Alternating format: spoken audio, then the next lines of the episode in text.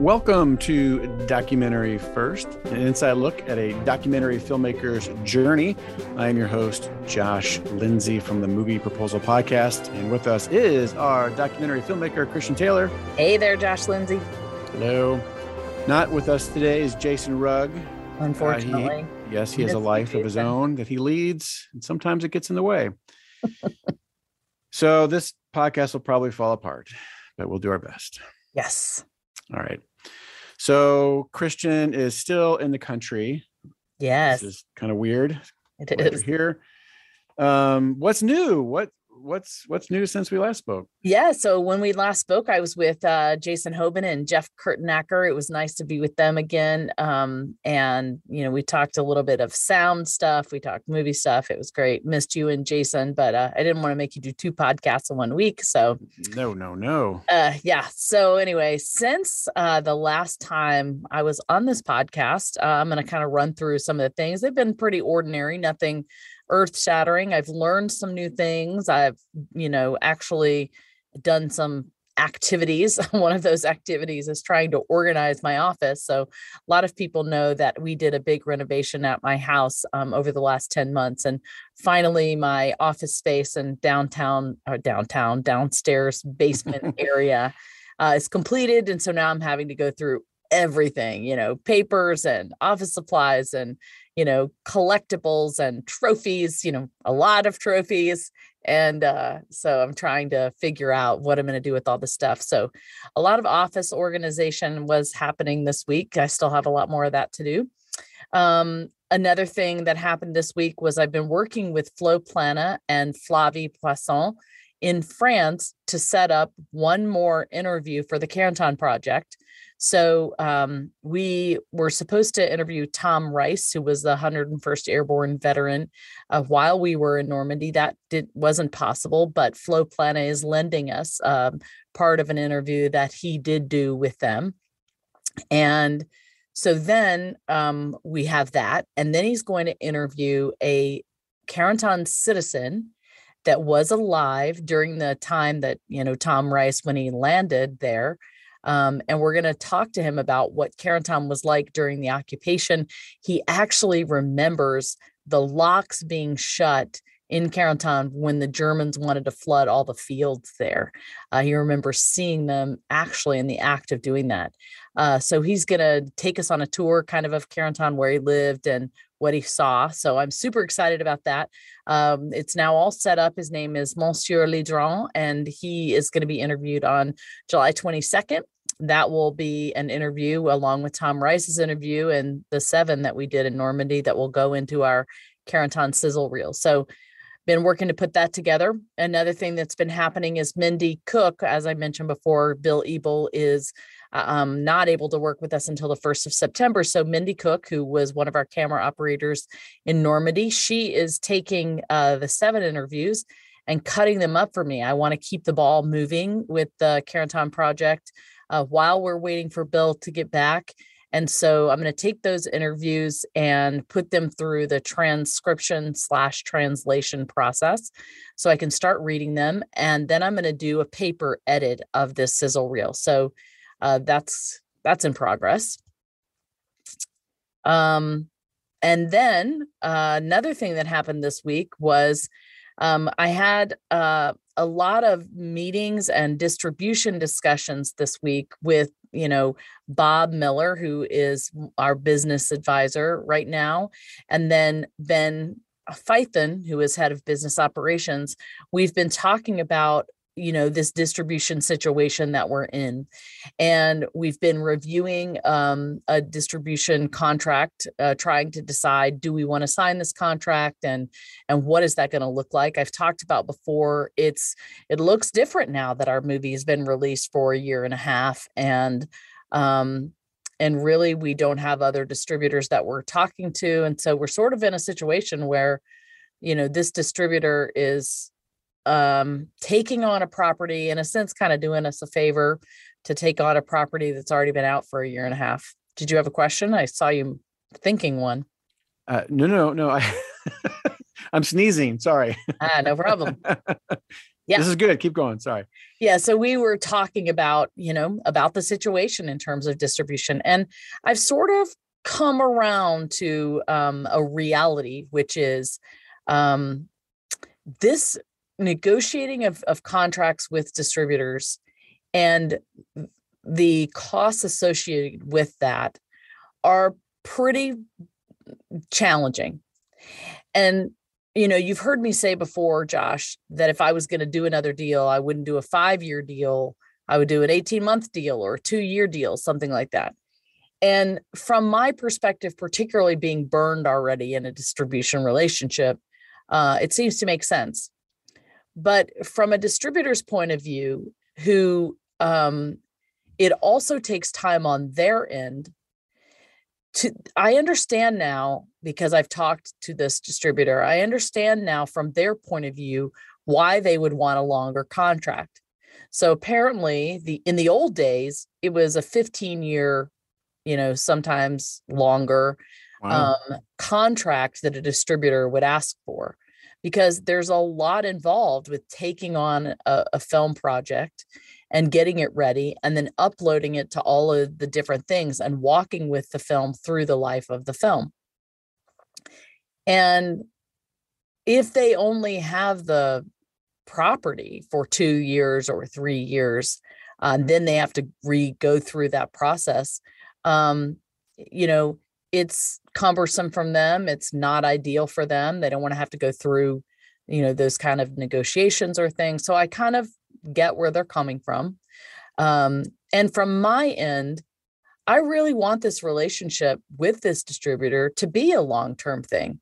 And uh, I just think there's more incentive for them if we're, and, and it expresses trust if we're willing to be in a longer distribution relationship, you know?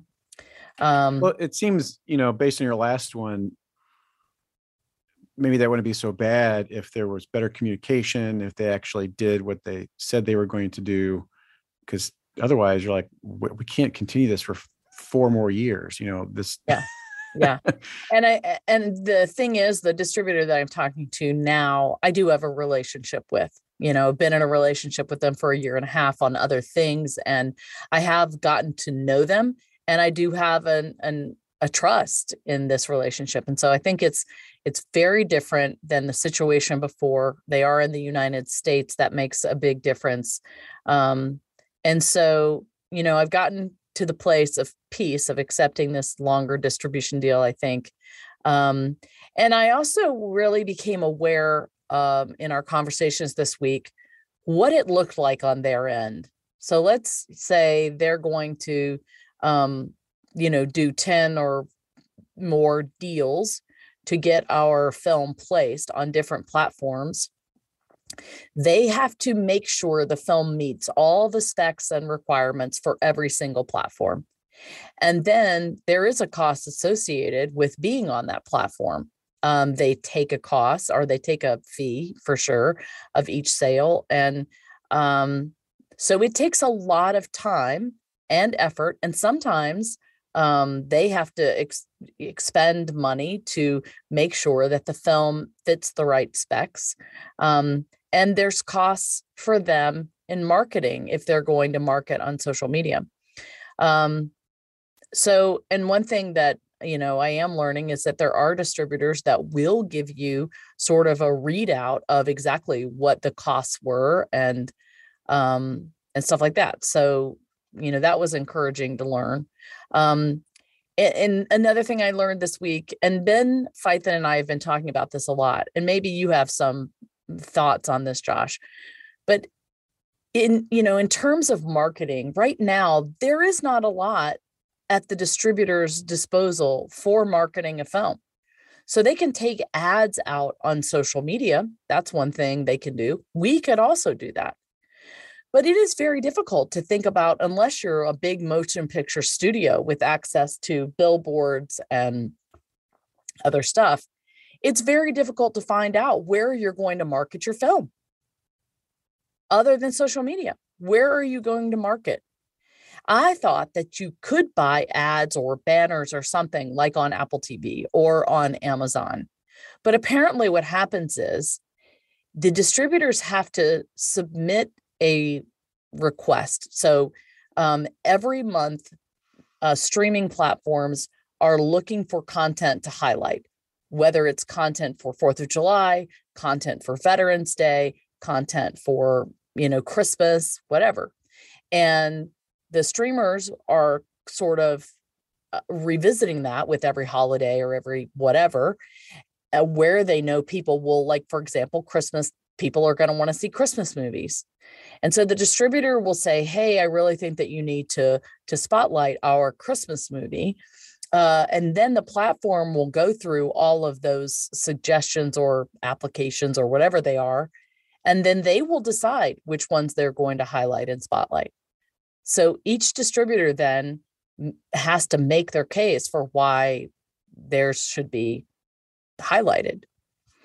Um, that was interesting. I I learned that this week. I didn't know that was the case. Kind so of. Could, so could so, so could uh, marketing be cyclical then? You know, like every Fourth of July, they're uh, advertising your film, but yeah. that's yeah maybe the only time they do it, kind of thing. Or yeah, I mean, I think they will. It's the same thing like Delta is doing or Air France is doing. You know, during the you know d-day fourth of july veterans day they said that they would highlight it you know in the first part when you sit down otherwise it's super hard you have to actually be looking for the film in order to see it and that's what's just so challenging where in the world like unless you are watching netflix netflix of course is promoting their own stuff on netflix and saying hey you should watch this new thing or this is what is trending on netflix the same thing is true in Amazon. You know, here's our stuff, watch our stuff. That's true on Disney. It's true on Hulu. It's true. It's true on uh, Peacock, right? But in a sense, you have to go to those places to find new content.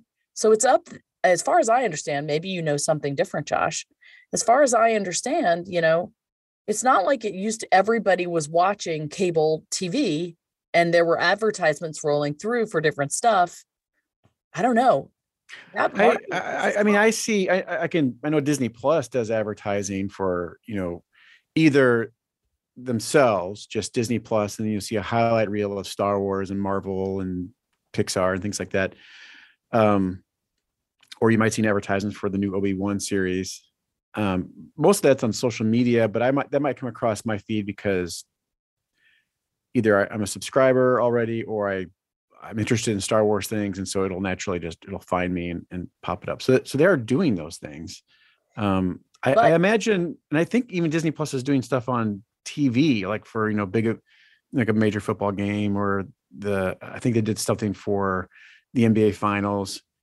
But Disney is big, you know, so they're gonna do stuff like that. Right. So Disney has the the ability to to run ads on cable TV. Eh, but have you seen ads on Disney for shows on Apple TV? Well, of course not. Have you seen sh- you know advertisements on Apple TV for shows for Netflix? Um I feel like I have seen crossover somewhere. Right now Disney doesn't do advertising. Um app, uh, Amazon you know what? I'm not paying this is why we need jason. Yeah. Um I, I know if if there is advertising for example disney plus does not advertise currently where if you go to amazon's website or their even their videos you, you know they're going to have advertisement for things but they might overlap. You know they might see an apple advertisement. I, mean, I think maybe? that's got to be where it's going in the future because how in the world are you going, unless you are going to every single platform to try to figure out where to watch something? And that's another thing. I think there's where to watch.com, or you can go to Rotten Tomatoes and say, where can I watch this? Or you're just Googling, where can I watch something? I mean, it is super hard for viewers to know where something is playing, you know, all the time. Right. But I, I, I don't know their business model, but I would guess it has something to do with word of mouth on social media where you get a new series directed by, you know, Ben Stiller and people are talking about it and that gets people to go like, oh, I need to check out Apple TV. And then once you sign up for it and you're looking for that show, you're going to see other shows that they do. Right. And again, that comes back to you Uh, really the only the main advertising channel right now for media is social media.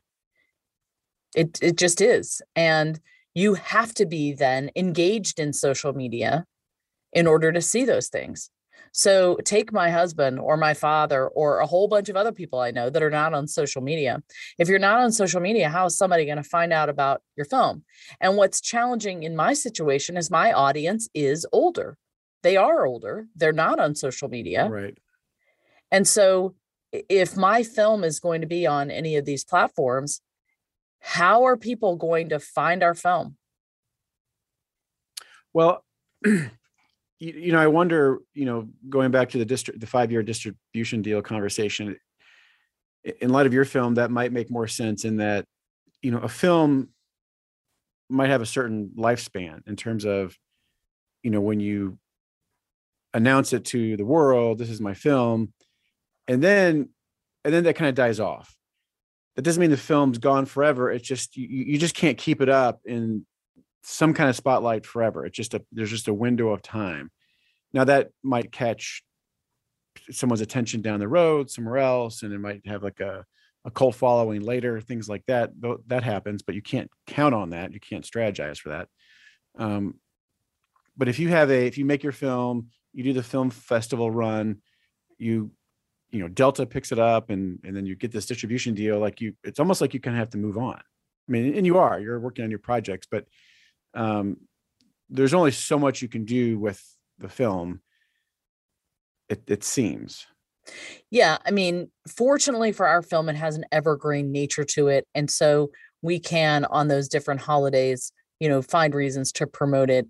I think that for me, you know, I'm still trying to break even. So for me, there is a lot of you know importance on trying to get people to watch the film buy it rent it or you know find outlets for where we can be paid for people to watch it um, and i think i've been running through my brain to figure out how can we make this happen and my my events my big events you know when i go there and i show the film after that people want to buy a dvd or they want to know where they can watch it again um, and so i i am beginning to think if I want to, you know, continue making money, the best way to do that is to do these corporate events uh, or organizational events where I go and speak and do a Q&A and then, you know, sell DVDs after or explain to people you can go and watch it on Amazon Prime or Amazon, you know, rent it on Amazon. Mm-hmm. Um, I'm not sure, but the landscape is challenging for an independent um, you know, filmmaker for sure no question about that um, and it takes a lot of work either on the distributor's part and and the filmmaker's part i wish i could just move on and just launch it out there and go my own way but the distributor in this situation is not going to be advertising my film and paying a ton of money to advertise on social media and different places to get people to watch it. You know, it's not a big, huge money maker. So they're not going to spend that much money making that happen. So if I want people to watch it and if I want to advertise, I will have to spend that money one way or, or, or the time, you know. So anyway, we've been having a lot of those conversations, not a lot of clear answers. Um so yeah, there's that. The other thing that happened this week is I did learn about Revid and Show and Tell. Have you heard about those? No. So Revid is a very interesting model. And basically they're a online site where you can go and build out your own Netflix world. You know, you can say, here's my streaming platform. Um, and you can create your own little Netflix of the internet and put your stuff up there. And then they have the connections with Roku and Fire TV and uh, Android TV and all of those things where uh, people then can go to Roku, find your little corner of the world, like, you know, your little own personal Netflix, and watch your movies. so that was uh, one thing I learned about, and we've kind of been looking into that this week. And then show and tell was another thing I learned about. Show and tell is um, an online platform that really does help the independent filmmaker. Um, it's you know either a monthly fee or a yearly fee where you have access to all of this information about how to self distribute um, as well as they help you set up virtual events and tickets and things like that. So that's another thing I've been looking at. Um, you know, people might want to check out. Um, so how, how do you make money on Revid? Yeah, so Revid, it's kind of the same eh, same platform. You put it up there, people rent it. Mm. You know, a portion of it goes to Revid, and then the rest of okay. it goes to you. Um, then I started looking into um, what I have to do for E&O insurance. And this was an interesting discovery this week. So when we were just with, remind people what that is. Yeah. So E&O insurance is errors and omissions insurance.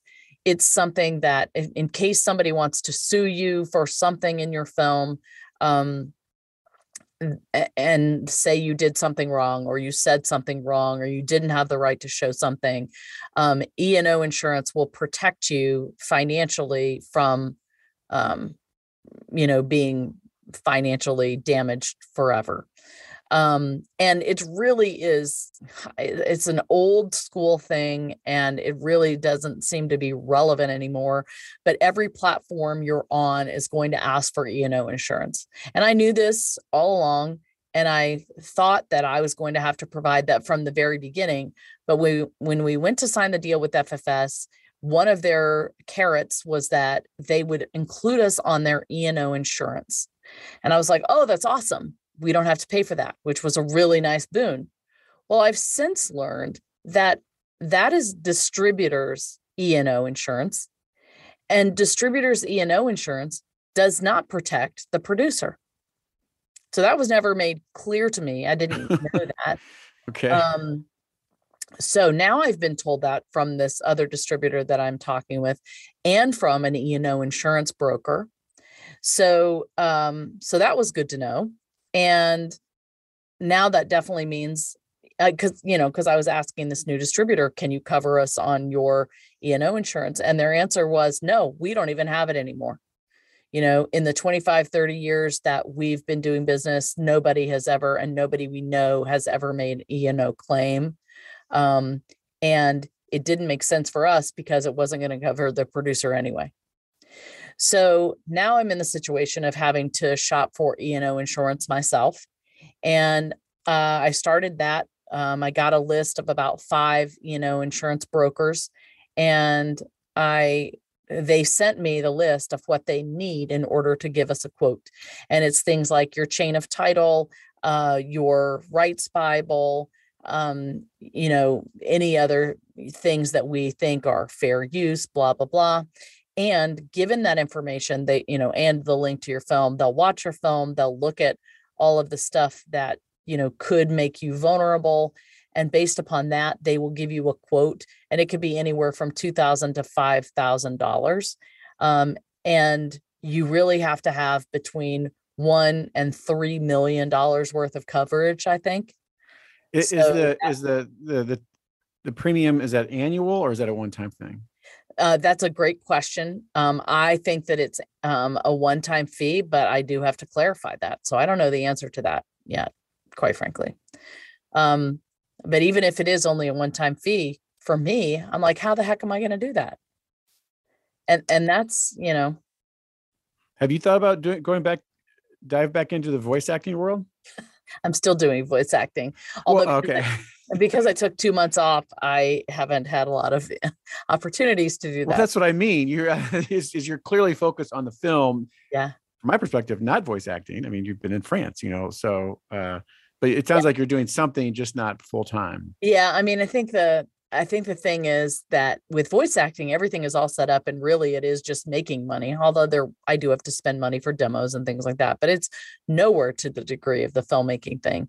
And I have been using the voiceover acting and the income from that to kind of launch this other business. But yeah, my life would be a lot easier if I left the filmmaking world and went back to just voiceover.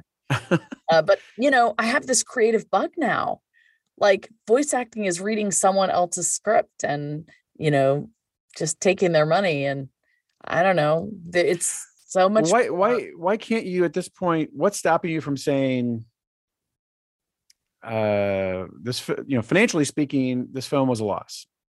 Done move on. I can say financially speaking this film was a loss. The issues are i don't know i mean i would have to look into this but the issues are that i am still selling movies and i'm still bringing in income it's not like the movie's a loss and nothing's happening with it anymore right I'm still selling DVDs. I'm still selling online rentals. I'm still, you know, making deals with distributors. I'm still creating events and bringing in money. So I can't really close the business because I also have to then pay out to reverse negative um, because we have a contract that they get a portion of our sales. Um, so as of right now, I can't really close the business. Well, yeah, I, I, and, and not really close the business, but um, maybe I, I guess I asked that question because you said, you know, uh, I haven't broke, I haven't broken even on this film, and so you're actively pursuing avenues to make money on the film, where that's that's time and energy, yeah, that could be spent elsewhere. And so I guess my question is, is well, sure, if you're selling movies, keep selling movies, and then distribute the money as you need to. But instead of pursuing avenues to sell the girl who wore freedom pursue avenues to either make money in the voice acting world or pursue investors for the new projects or whatever. That's an option. I mean it's certainly an option. Basically it would just be closing up shop on the girl who wore freedom and considering it well i mean like you said like if people are buying films, let them keep buying films, right? And then you distribute money accordingly. But uh, you're you're just not, you know, get get a distribution deal, let them do their thing, and if they strike gold, fantastic, right? You know, because you're not like burning the building down. You're just not pouring energy into how do I advertise for this film? How do I, you know, get, get into corporate events? You know, and and da da da da da da. You know, you're you're taking energy at other places. It's true. And I've actually thought about that. Part of me is so worn and weary. I mean, we talked about that a couple of days ago that I just feel like I'm constantly trying to keep the ship afloat um, and figure out how I'm to, um, you know, make money on this film. And at some point it may, it may get to that, you know, I may just to leave it, leave it behind and move on to the next thing. So that is also an option. Okay. that is an option. Um, because I mean, at this point, you know, there are going to be distribution expenses that I have that I'm going to have to, even just to get it launched, I will have to buy this E&O insurance. I also will have to pay for the right, you know, I have rights to music in my song, uh, in my film. And so I'll have to pay a couple thousand dollars for that. And it's possible that we are going to have to pay extra money to have a certain file made for closed captioning. So, I mean, it could be up to another, you know, five to five thousand dollars or more just to be able to get it distributed. So, so yeah, that's kind of where I am. Um, we do hope to be able to distribute it by November 1st. Like the street date for this new launch would be November 1st, right before um, right before Veterans Day. And, you know, the hope is it would be on Amazon and iTunes and, you know, several other platforms. Um, so, so we'll see. That's where okay. that is. That's what's been happening this week. Um, and I wish I had more exciting news, but well, it's part of the film business, right? You know, so well, hey, why don't we shift gears and go to our uh, uh, it's not it's no longer our news segment, but our next segment, because it's now time for DocuView Deja Vu. DocuView Deja Vu. Excellent. Let's do it. What, so what I, am gonna. Um, this is a film, uh, 2004. Yes, documentary. It's Star Wars: Empire of Dreams. It's the making of Star Wars, basically in the story of George Lucas and so on. You can see this on Disney Plus. It's, you know, obviously there's the original trilogy with Harrison Ford and Mark Hamill and so on. Uh, and then Disney took it over and and they've done mostly not great stuff. Uh, some some cool stuff, uh, but that doesn't change the original trilogy. And and so I imagine if you're a Star Wars fan, you've already seen this. But this is just a very good, not just Star Wars, but kind of behind the scenes of filmmaking and how, you know, and how you know the films got made and Lucas's film got or career got built. Uh, but again, it's Empire of Dreams uh, on Disney Plus. Uh, I think it's kind of long. I again, this is why we need Jason. Um, I've never seen this, uh, never even heard of it actually. So I'm super. I, I love Star Wars, and I think I'll love this. Um, it does it just cover those first three episodes? Uh, the trilogy, uh, yeah, the, just the first three. And yeah. did Disney make this? No, I think they just own it. Um, because it came out in 04. When did they buy Disney? Um, when did Disney buy Lucas? Yeah. I, I have a feeling it was made before Disney took over. Uh, because I, I don't, yeah, I don't, I don't think, I, but they now own it because it was part of the Lucasfilm, Okay. you know, thing. Uh, it's two and a half hours long. Oh wow. yeah, it's, but it's great. Yeah. Oh, good. Okay. I can't wait to watch that. Uh, that will get me off the, you know, murder and scary thing I've been watching because um, Right, right. I don't know how I got in this world because typically I stay away from anything scary or troubling. You know, we live in a troubled world enough. I want to be entertained and uh, happy. And uh, so, but, you know, I think my husband started this a while back, having us watch true crime documentaries. And anyway, I got sucked in. Uh, and then currently, my 21 year old son, Josh, uh, started me down the road of watching Stranger Things. Mm. And uh, I know you guys talked about that on the doc on the movie proposal, and I've been dying to listen to it now that I've been watching, but I'm only beginning the third season. Oh, yeah, you gotta So, wait. uh, I'm a little bit behind, but anyway, so my mind has been full of Stranger Things, and this next uh, show I'm going to be talking about, it's a documentary series. Uh, I don't know if you've seen it or not. Uh, the web of make believe, death lies in the internet. No, No. Uh, it's been fascinating for me. Um, it's you can watch it on Netflix. Uh, it is uh, 80% on uh, Rotten Tomatoes. Um, this is uh, a series about um, basically what the internet has been doing to uh, our brains. Um, there are six episodes in this um, series. Um, I haven't watched all of them yet. The first one is Death by SWAT, which was so frightening. Have you heard about this? What SWAT No. is? No. Basically, it's people calling in fake bomb threats so that the SWAT team will show up. And Oh. they do it because they get a rush of seeing schools evacuated or, you know, big, huge stadiums, stadiums evacuated and seeing this on TV and knowing that they created this chaos.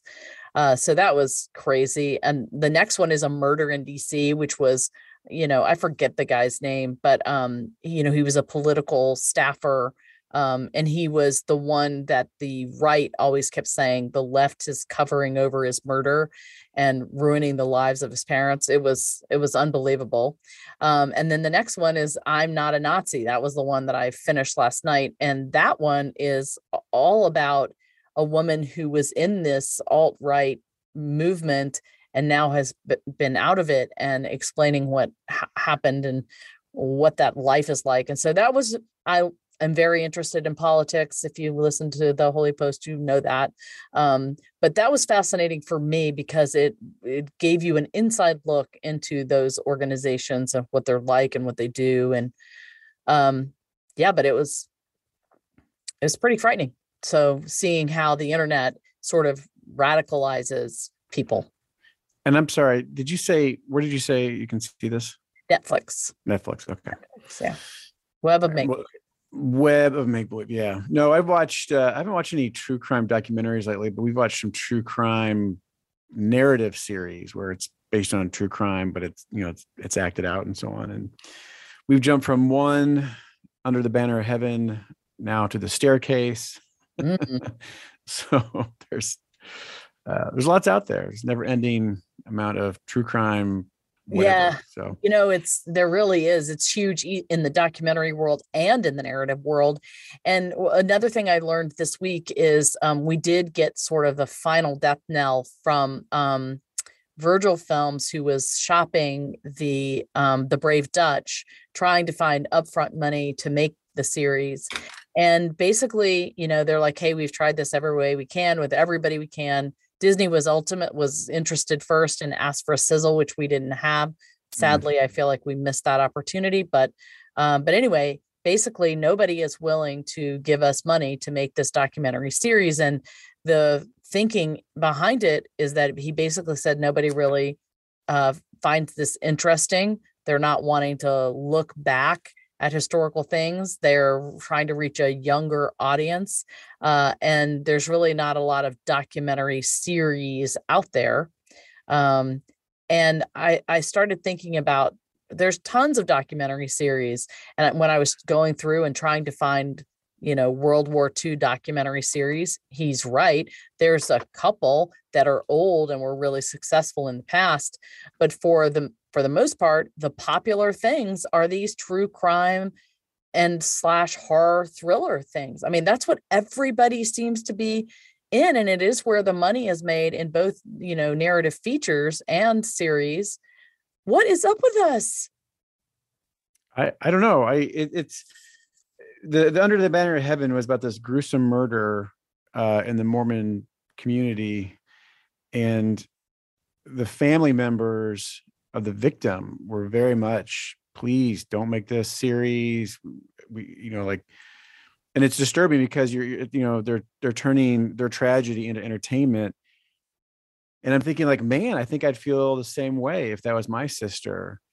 On the other hand it's fascinating you know you it is entertaining it is like i it, but part of it is it's kind of like a horror film in general where uh, people like to be scared like they like to be scared in a roller coaster that's fun because there's this thrill and this rush and then this release and um but also there's uh, it's almost like this like we often think of like uh, worst case scenarios in our minds and it's it's almost a defense mechanism where we think of like either if i think stephen king said this like i think of the worst possible thing that can happen almost in a way to make sure that doesn't happen because if i think of it then it's not going to happen right um, or we think of it like well if it does happen i'll be ready for it so it's like a right a preparation. Like I feel better that like if someone breaks into my house, I know what I'm going to do and how to fend this person off. And and these shows are almost like uh warning signs or teaching you who to avoid or what to avoid, you know. And so like what did this person do that got them in trouble? I want to make sure that won't happen to me, kind of thing. So yeah. That's, that's a good point. I think that has something to do with it. Well, apparently that's what's selling.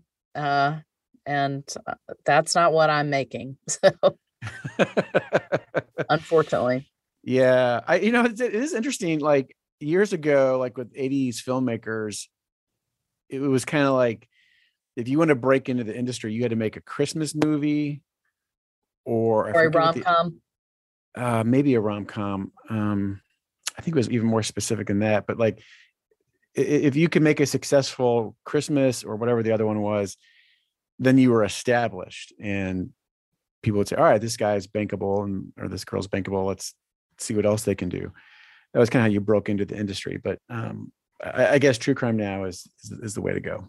Yeah, well, and they they horror it really is the overarching banner, and everyone if even if there is a thriller element at all, they will label it as in the horror genre because that's what sells. That's sure. what sells. So. All right. Well. All right.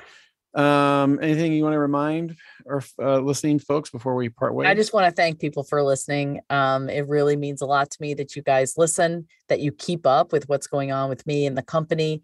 Uh, you Patreon supporters are uh, are our rock stars. Uh, we just love it that you are supporting us every week, and we are so thankful for you. I hope you got my message that I sent out. Um, so I am the I'm now kind of in charge of our Patreon. Uh, Mindy Cook has stepped back to make money. Uh, so it's just left up to me. So thank you for your patience as I try to figure out how to manage Patreon. Um, and if you are listening to this and you want to know how to support us, you can go to our website and make a donation, or you can reach out to me directly. I love hearing from our listeners. So thank you guys for listening and for supporting.